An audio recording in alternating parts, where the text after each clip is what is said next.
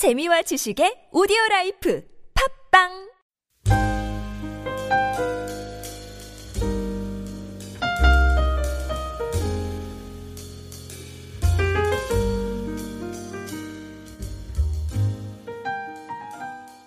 양과 이리가 싸우면 누가 이길까요? 당연히 어, 이리가 이기겠죠. 이리는 날카로운 이빨도 갖고 있고 단단한 어, 다리도 있습니다. 그래서 어, 양과 이리가 싸우면은 어, 이리가 이길 수 있습니다. 양은 아시는 것처럼 어, 안질도 좋지 못하고 또 다리도 짧아서 도망가는 것도 그렇게 잘 도망가지도 못합니다. 겨우 갖고 있는 무기라고 해도 뭐 변변치 못한 뿔 정도밖에 되지 않아서 양과 이리가 싸우게 되면은 100% 이리가 이기는 것은 뭐 자명한 사실입니다. 그러나 16절 말씀 보니까 이렇게 말씀하고 있습니다. 보라 내가 너희를 보냄이 양을 이리 가운데로 보냄과 같도다라고 이렇게 말씀하십니다. 이 말씀 가운데서 보면 예수님께서는 본문에서의 제자들에게 혹은 오늘의 시대로 적용하면 우리들에게 우리의 삶에 적용 우리들에게 말씀하시는데 양과 이리 싸움에서 이리가 이기는 것은 당연함에도 불구하고 우리에게 이 양, 이 이리가 있는 곳으로 지금 가라고 하시는 말씀입니다. 그런데 그 이후에 16절 이후의 말씀을 보게 되면은 어쩌면 예수님이 참 무책임하게 말씀하시는 것 같처럼 들리기도 합니다. 너희는 뱀처럼 지혜롭고 비둘기처럼 순결하라라고 이렇게 말씀하십니다. 이게 무슨 말입니까? 알아서 잘 처신하고 살아남으라라고 하는 말씀으로 이렇게 저는 그렇게 들리게 됩니다. 예수님이 제자들이 가는 길이 이리 위의 소굴과 같은 곳임을 알고 계셨습니다. 그렇지만은 그것으로 제자들을 보내셨습니다. 일반적인 자연의 법칙 상황에서라고 이야기하면은 양은 이리에게 게임이 되지 않습니다. 그러함에도 불구하고 주님은 다 아시면서 우리를 향해서 지금 이리를 향해서 나가라라고 오늘 본문 말씀을 통해서 말씀을 하고 계십니다.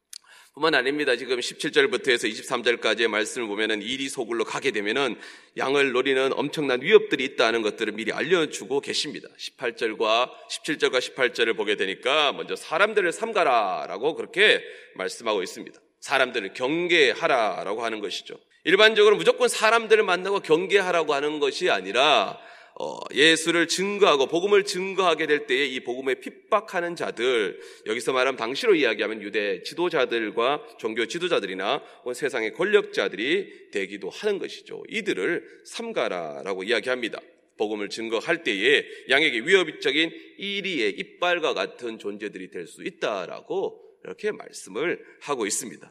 사실 그래서 현재에도 그렇죠. 요즘과 같은 시대에 종교적 자유가 있다라고 이야기하고 아주 이성이 어, 지배하는 사회라고 이야기하지만 여전히 뭐 소셜 미디어 쪽에서 페이스북이나 또는 트위터나 이런 쪽에서 보면 사진들이 올라오는 것은 아프가니스탄에서 어, 순교하는 자들의 모습들이 나타나고 또는 ISIS가 있어도 지배하는 곳에서 예수 믿는다는 이유만으로 순교하고 화형을 당하는 그런 자 그런 뭐 모습들이 우리가 종종 보여주고 있습니다. 이 세상은 여전히 복음 증거하게 되면 날카로운 이빨을 들고 있는 이리들에게 물어 뜯기는 그런 상황이라고 이야기하는 것이죠. 21절에 보니까 가족들이 날카로운 이빨이 되기도 한다라고 이렇게 말씀하고 있습니다. 장차 형제가 형제를 아버지가 자식을 죽는 데에 내어주며 자식들이 부모를 대적하게 되어 죽게 하리라라고 말합니다. 형제 자매 가족이 이리가 된다라고 이렇게 말씀하기도 합니다.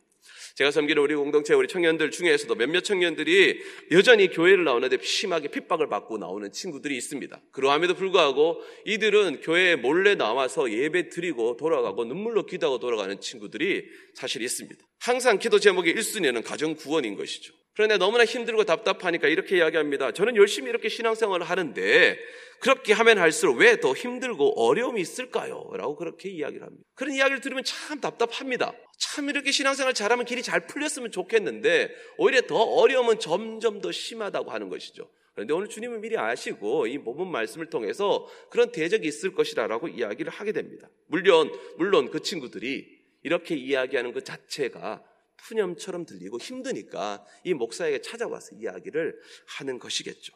그래서 저는 이렇게 위로를 합니다. 아픔이 있는 곳에 더 큰 위로가 있고 넌 개척자가 될 것이며 너희 집안에 복의 근원이 될 것이다. 그러니까 힘을 내고 기도하지. 아브라함이 복을 받게 된 것은 아브라함에게 주셨던 그 축복은 당연히 우리 것이 우리가 것이 되면 좋겠지만은 그러나 그 복의 자리까지 가는 데는 당연하게 대가가 있었다라고 하는 겁니다.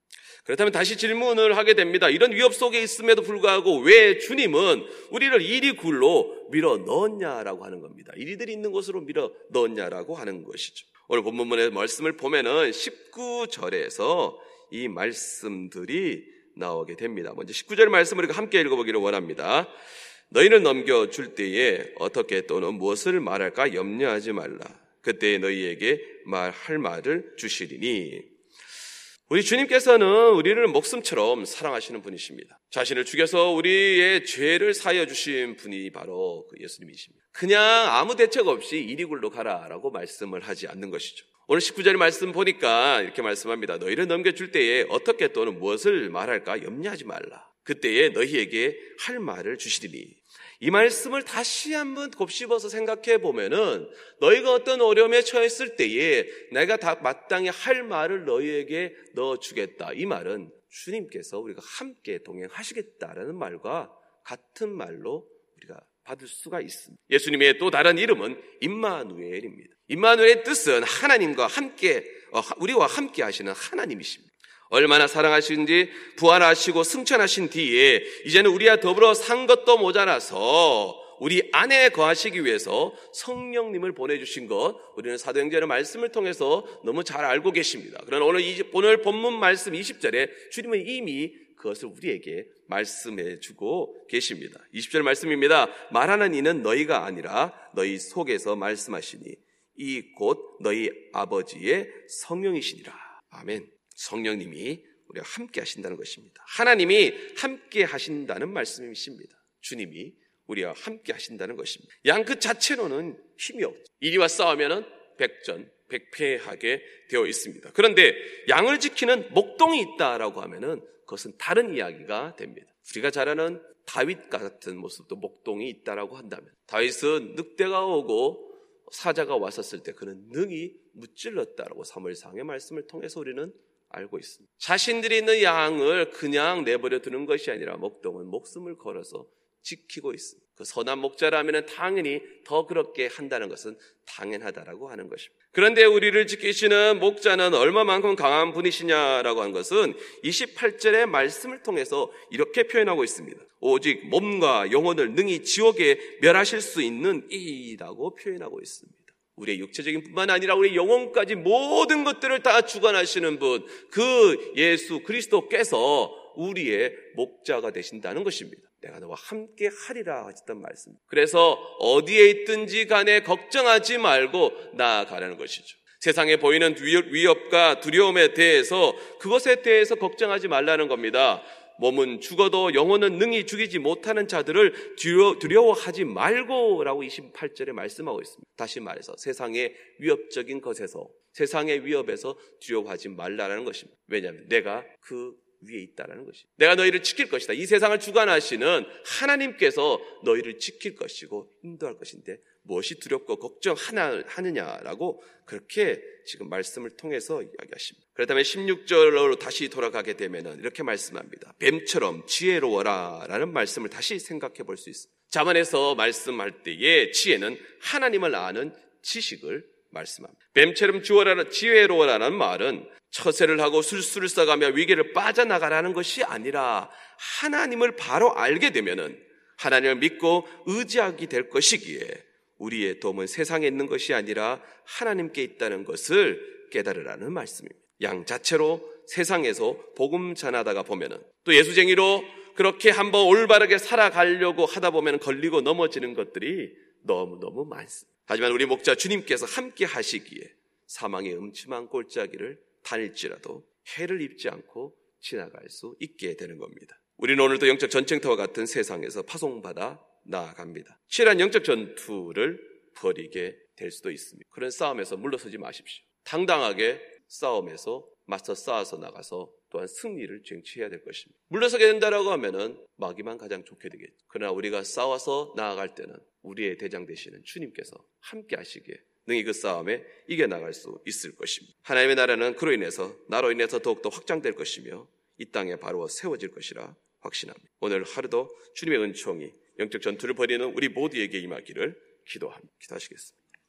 하나님 아버지 감사합니다. 우리를 들어서 주님 이 세상 속으로 나아가라고 말씀합니다. 우리에게 앞에 펼쳐져 있는 여러 가지의 어려움들과 아픔들을 주님께서 미리 아시고 우리에게 미리 일려주시기도 하셨습니다. 뿐만 아니라 그냥 가라는 것이 아니라 내가 너와 함께 있다라는 것을 말씀을 통해서 확인시켜주고 확신시켜 주심 또한 감사드립니다. 그 말씀 갖고 당당하게 용기 있고 이 세상을 향해서 나아가게 인도하여 주시옵소서. 말씀을 증거하고 또한 그 말씀의 복음에 합당한 삶을 살다 보니까 걸리는 것들이 하나 두 가지가 아닙니다. 너무나 많은 것이 우리의 앞, 앞길을 걸려 넘어질게 하기도 합니다. 그때 넘어져도 다시 일어날 수 있는 힘을 더하여 주옵시고 그 길을 걸어갈 때에 또한 당당하게 걸어갈 수 있도록 새 힘을 더하여 주옵시며 또 우리가 어려움을 당할지라도 우리의 목자 되신 주님께서 함께 도와주시고 인도하셔서 그 어려움 잘 이겨나갈 수 있도록 인도하여 주시옵소서. 그래서 믿음의 선한 싸움을 싸우는 연합의 모든 성도들 될 수 있도록